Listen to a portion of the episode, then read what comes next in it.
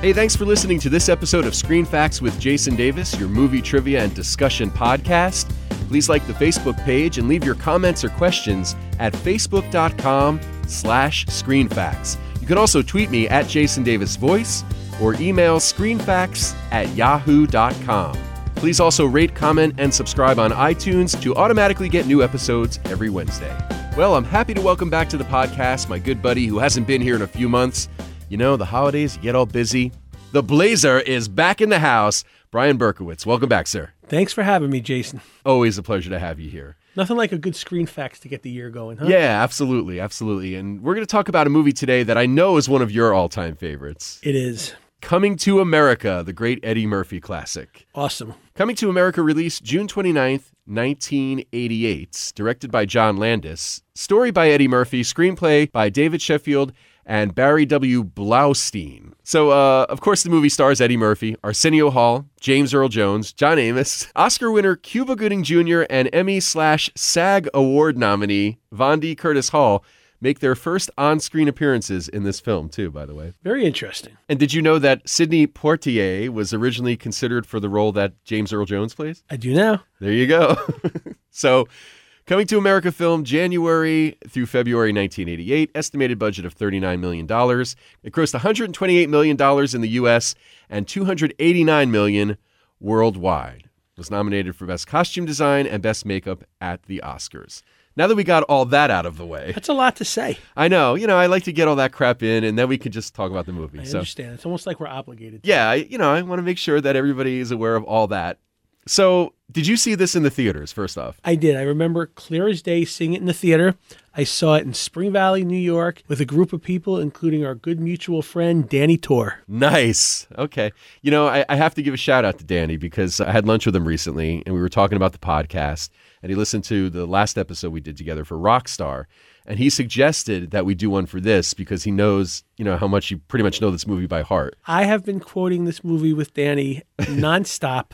Sometimes I'll just text him a line or, or email a line, and nothing else needs to be said. That's a good old friend, good Yeah. true friend. That's awesome, especially since, you know, you guys saw the movie together. First off, we got to give it up for Eddie Murphy's brilliance in this movie, playing all those different characters. And this was the first one that he did, where he, where it kind of became par for the course with Eddie, with was it the Nutty Professor and Mm-hmm. playing all these other things. But this, you know, Eddie Murphy, and, and also how about the underrated Arsenio Hall, who I thought Yes. was fantastic in this movie. Yep. Also played multiple characters. And I don't know why we haven't seen him in more movies. Yeah, that's kind of weird, actually. You know, of course, he had the successful talk show after this movie. And yeah, he just kind of, what happened to him? And I love this talk show. Remember, he used to say, "Sandy, roll the clip."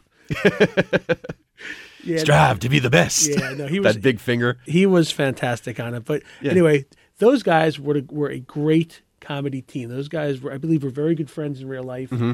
and they played off of each other fantastically. Yeah, they were great. And um, one of my favorite characters that Eddie Murphy plays in the movie is the old Jewish guy. And according to John Landis, the director, it was actually his idea to have Eddie Murphy wear the makeup and play the Jewish guy as sort of payback for Jewish comedians wearing blackface in the early 1900s. So See? there you go. But uh, yeah, I mean that joke at the end of the movie, the the soup joke. Love it. So to get us between the um, Land of Zamunda and the soup joke, are however long this movie uh, is, It's almost two hours actually, which Was- is long for a comedy. they, like I, I think if there was as many cylinders as they had to fire, they were fi- firing at all of them, and I don't think they stopped for one second in this movie. The big jokes are funny. The hidden stuff is funny. I mean, when's the last time you let your soul glow? That's the greatest. We're big fans of the New Jersey Jackals baseball team. And then you're probably going, what does that have to do with coming to America? Well, I can't wait to find out. There was a player a couple of years ago that played on the team who had sort of long hair, long curly hair. Nick Giaraputo was his name, third like it. baseman. And his coming to the plate music was the Soul Glow theme. Sung by Eddie Murphy. No, actually. Really? Eddie Murphy, there is a song in the movie when when uh, he and Arsenio Hall go to the nightclub. When they first walk in, there's a song that's playing in the background called "I Got It." That's actually sung by Eddie Murphy. That's an Eddie Murphy song. But the the Soul Glow commercials were sung by a guy named Christopher Ah, Max. Right. I, I got it wrong. And um, Nile Rodgers, whom I'm a big fan of, also, Yes. right? Was was he the producer on it, or he, he was? Uh, he did the score. And what happened was he was working on that in the in the studio, and at the same time he was producing this guy's album, Christopher Max, aka Chris McDaniel's. He was working. Uh, he was producing Max's debut album, and he kind of just asked him to cut a vocal for the the Soul Glow jingle, and there you have it. I like it. I know you know this movie really well, but did you watch it again before recording this? I watched it a few weeks ago, so I was pretty fresh on it. And Jason, when I tell you, I am not a guy you want to watch this movie with. Oh, I, yeah. I am basically sit there just verbatim saying the lines to it. I find I can do them spontaneous, but when they're coming and you know what's coming, Oh, yeah. I'm spot on. I was doing the same thing. I, I got to be honest. I probably haven't seen this movie as many times as you. I've seen it quite a few though, and I definitely know what's coming. You know, like for example, the royal penis is clean. you know, and whatever. I mean, there's a lot of stuff. So I wanted. I made a couple of notes in my head when watching the movie. First off, and I don't know if you ever noticed this before, and I didn't. The backgrounds in Zamunda when they're uh, first off the the palace Yep. and when they're when he and James Earl Jones are talking and and you know the elephant walks by and hello Babar. Right. Love it. That's one of my favorite lines for it. It's very casual. Yeah. I also think that was spontaneous. I don't think that was in the script. I think I That- read that makes somewhere sense. maybe it was a director's cut or something that Eddie Murphy just dropped that on there. Yeah, that would make Priceless. sense. It's pretty cool, but the backgrounds look so fake. They look like matte paintings, especially the the shot of the palace. I was like, wow, you can really tell that that's a painting behind that palace and that not like a real scene. See, I didn't want to look behind the curtain. Now I'm going to watch it and I'm going to see that now. I never noticed that before, but it's it's pretty cool. But um, some of my favorite things are when Eddie Murphy, you know, he wakes up. What's his alarm clock? Do you remember? no. It's the string and horn ensemble. Oh, yeah, yeah, yeah. Listen, that's big money. That's awesome, though. I mean, when I say they have their own money, Yeah. they have their, They own, have their own money. He's a prince, an honest to God prince. You really hit the jackpot. Uh, John Amos was great Oh, in that so also. good. It's funny when you talk about the way this movie moves along. I kept thinking as I'm getting ready for this today, uh, you know, what's great when the first time they go into the barber shop, or then when uh, the older barber that Eddie plays tells him, you got to go to church. That's a good place to meet the Yeah. girls. Listen, my favorite line in this entire movie is Arsenio Hall saying, You may remember our next guest from the What's Going Down episode of That's My Mama. Jackson Heights' his own Mr. Randy Watson. And, and, you know, I Hey, boy's good. yeah, and I get it good, good and terrible, right? I um, I've spent a lot of time inappropriately saying the word sexual chocolate after Oh, something totally. finishes. Oh yeah, I mean, you know, that's sexual chocolate is something that I know I've said outside of watching this movie. Oh, I know I've been yelled at for saying it too many times. I mean, sometimes you just got to drop a sexual chocolate at the end of something. You have to assume most people have seen this, right? And know what that reference is. But I love the "What's Going Down" episode Oh, of That's My Mama. But that whole performance, first of all, Arsenio Hall is great in that scene as that as that preacher. Oh my god. Help Daniel get out the lion's den. Help Gilligan get, off, the, island. so funny. Oh yeah, no, that that's it's great. And then you know, I don't even I don't I don't even know where to begin with it being so funny. How about this? Let's talk about uh, one of my favorite things to a line I've been known to use on vacation. Good morning, my neighbors.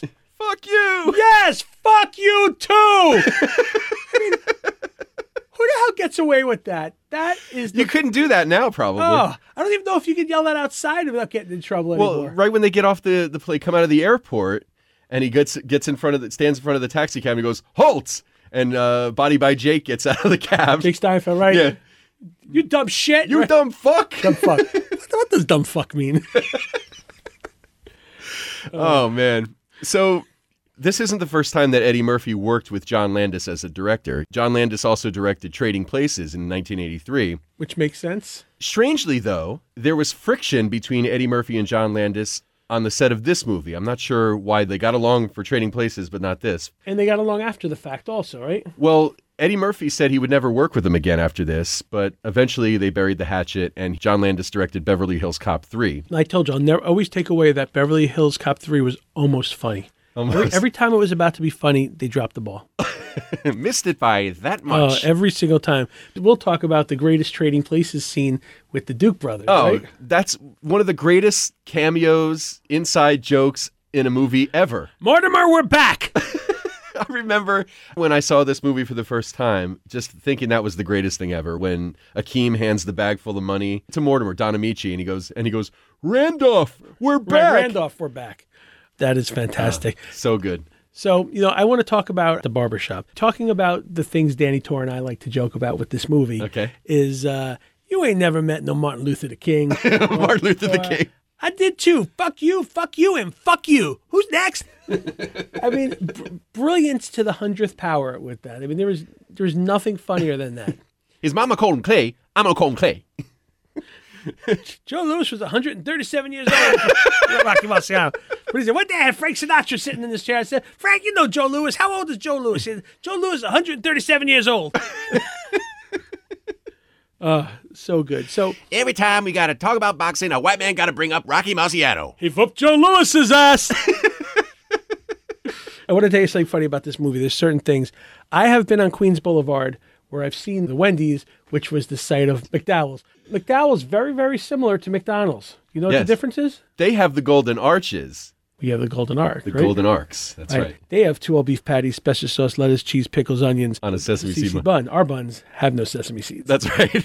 so, you know what's funny? My cousin Warren, who's also done the podcast before, lived in Queens, and he I remember him telling me about that McDowell's, about seeing that restaurant when they were filming the movie. So, that made me laugh so much. yeah, so So, uh, they actually got threatened with a lawsuit. The McDonald's people saw them making that, and I guess nobody mentioned to the McDonald's organization that they were going to do this movie with this this restaurant that kind of mimicked them, and they were threatening to uh, to sue the production. They could have made an entire movie just for the going ons at McDowell's. Oh, it's the greatest. And and how about that uh, the cameo from Samuel L. Jackson? Disease rhinoceros pith. Somebody calls him. Yeah, I think a disease rhinoceros pith. Who the fuck are you? Yeah. And I'm going to ask you not to use this language around these people, Yeah. right? I gotta say, when Samuel L. Jackson says "fuck," it's like poetry, isn't it? It's almost like if he's not saying it, why isn't he? Yeah, actually. And you know what? On that note, make sure if you haven't already, check out the audiobook copy of Go the Fuck to Sleep. It's on YouTube. You can hear it. It's unbelievable. It's the greatest. So, this is an interesting screen fact that I didn't know. When Prince Akeem is going to meet his queen to be, the choreography of all those dancers was the choreography from Michael Jackson's thriller video, sped up. and directed by John Landis. You see, you know, we also didn't talk about she's your queen. All I remember is the last line, completely free of infection. Yeah. So funny. And, and that was the other thing that I wanted to talk about in the beginning when Akeem first wakes up. We're going all over the place here. Jesus, this is gonna, people listening to this are going to get whiplash listening to this. But um, in the beginning, when he first wakes up, and then he, he says, You know, I was thinking, I'm 21 years old. Maybe I could wipe my own butt this time or whatever. That's ridiculous. Wipers. yeah, he's, he's like, That's very funny, Your Highness. Can you imagine having somebody wipe? I don't want somebody to wipe my ass. Akeem, I assume you always had sex with your bathers. I know I do. That's fantastic. So awesome. I was afraid we were going to sit here and just do imitations the entire time, but I guess that's, uh, you know, that, That's all right. that's what comes with it.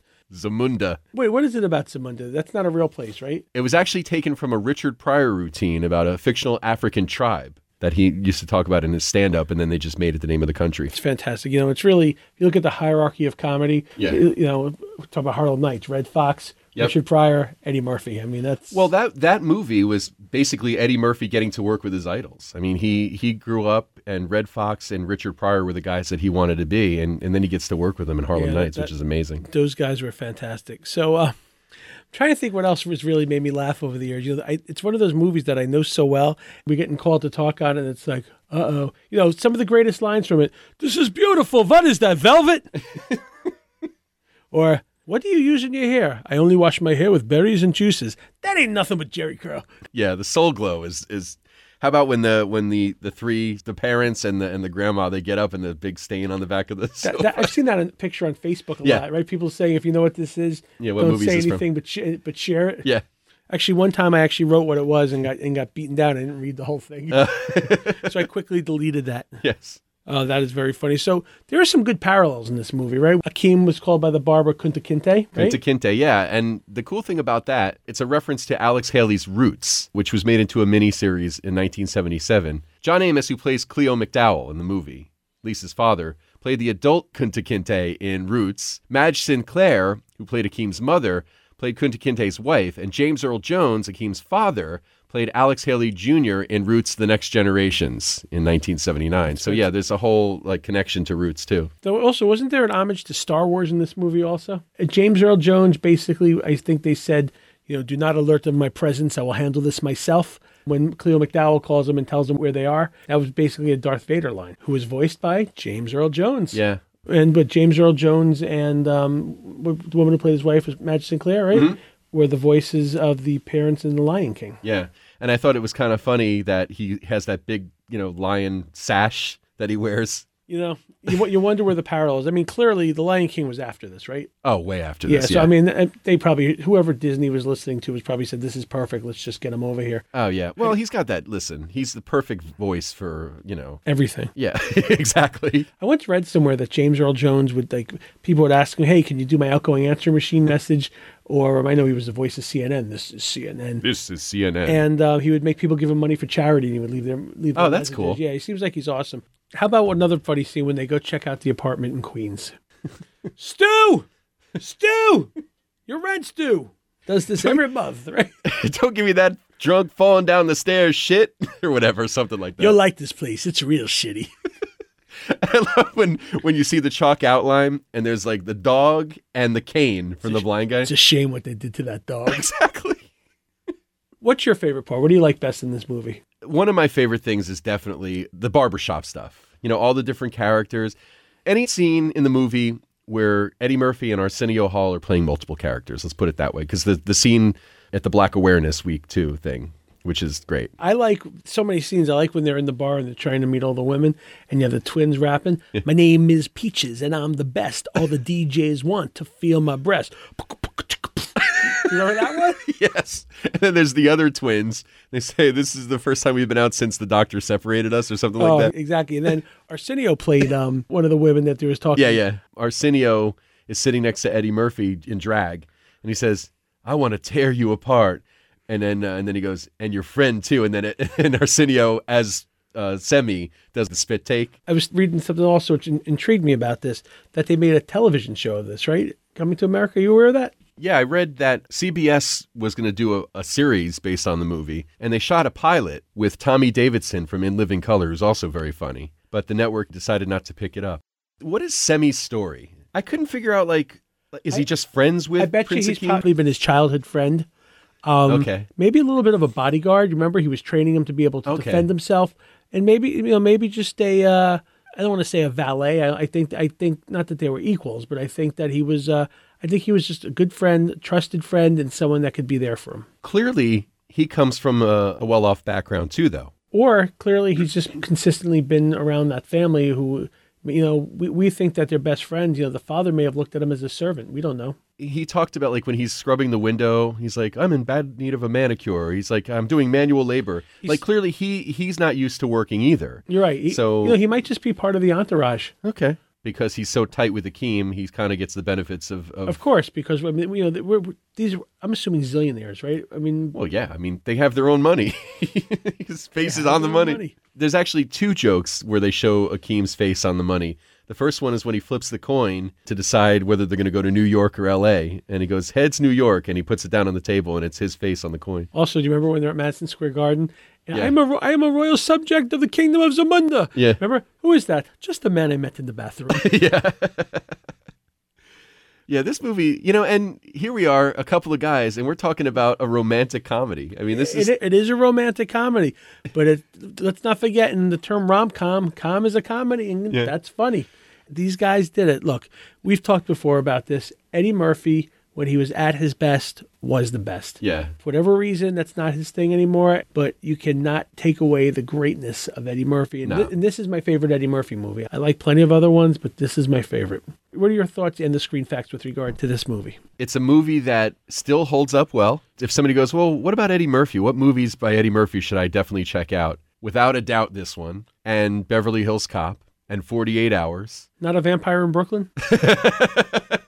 Never seen that. It might it might be a good movie, but I've heard that it is not. I don't. I don't think that's possible. You know, and I haven't watched Harlem Nights in a while, but I'm sure I would enjoy that again too if I watched it. Great lines in that movie. Yeah. But you know, in coming to America, one of the things I really like is the dynamic between Eddie Murphy and Arsenio Hall's characters. he was played a good person. He was so innocent. Arsenio Hall really played the non-innocent. on Right. If you think about it, it was almost like the man who had everything and all the privilege was truly the nicer one. And Arsenio Hall's character, Semmi, who knows? You know, if he comes from royalty or money, then he's a snob, or if he's just used to being entitled to these things, that was him. And they played off each other well. The idea of royalty being that down to earth and wanting to just be an everyday guy. Because even before he decides to go to America to find his queen, when he's in Zamunda and he's like, I'm 21 years old, I've never tied my shoes. You know, and James Earl Jones says, I tied my own shoes once. It's a very overrated experience. I love that that here's here's this guy who actually wants to experience what it's like just to be a regular guy. He's never had that. We forgot also to sing to be loved, to be loved, to be loved. It's Jackie Wilson song. Right, but did he sing that after he had a Yeah. very good night with Lisa? Yeah, yeah. And everybody's telling him to shut up. and- Right. In the neighborhood. but when they first pull up into that neighborhood, Is Jake- shitty enough for you or something? for you. There's a couple of hip hop connections in this movie too. I'm listening. So the instrumental song that's playing when uh, Prince Akeem is having his royal penis cleaned was sampled into a song called "That's That Shit" that was performed by Snoop Dogg and R. Kelly in 2006. And Louie Anderson's character's monologue at McDowell's when he talks about now I'm on lettuce, and I started mopping the floors, then I got moved to lettuce. Soon I'll be on fries and all that. And then I'll make assistant manager, and that's where the big bucks That's are. where the big bucks come in. Yeah, well, um, there's a reference to that in the Kanye West song Gold Digger. In the song, he says, He got that ambition, baby, look in his eyes. This week he's mopping floors, next week it's the fries. So so there's a coming to America reference there. And also the band, the South African band that played on Paul Simon's Grammy Award winning album Graceland were featured during the opening credits. Well, that's the final screen fact that I have. I think that's going to wrap it up for this episode. What's the final word on coming to America? Just let your soul glow. Screen Facts with Jason Davis is a production of Jason Davis VoiceOver. Visit jasondavisvoice.com if you need a voice for a commercial, narration, promo, internet video, e learning or training program, and more. Click on the podcast page to get information about where you can download and listen to past episodes. Listen again next Wednesday for a new episode of Screen Facts with Jason Davis.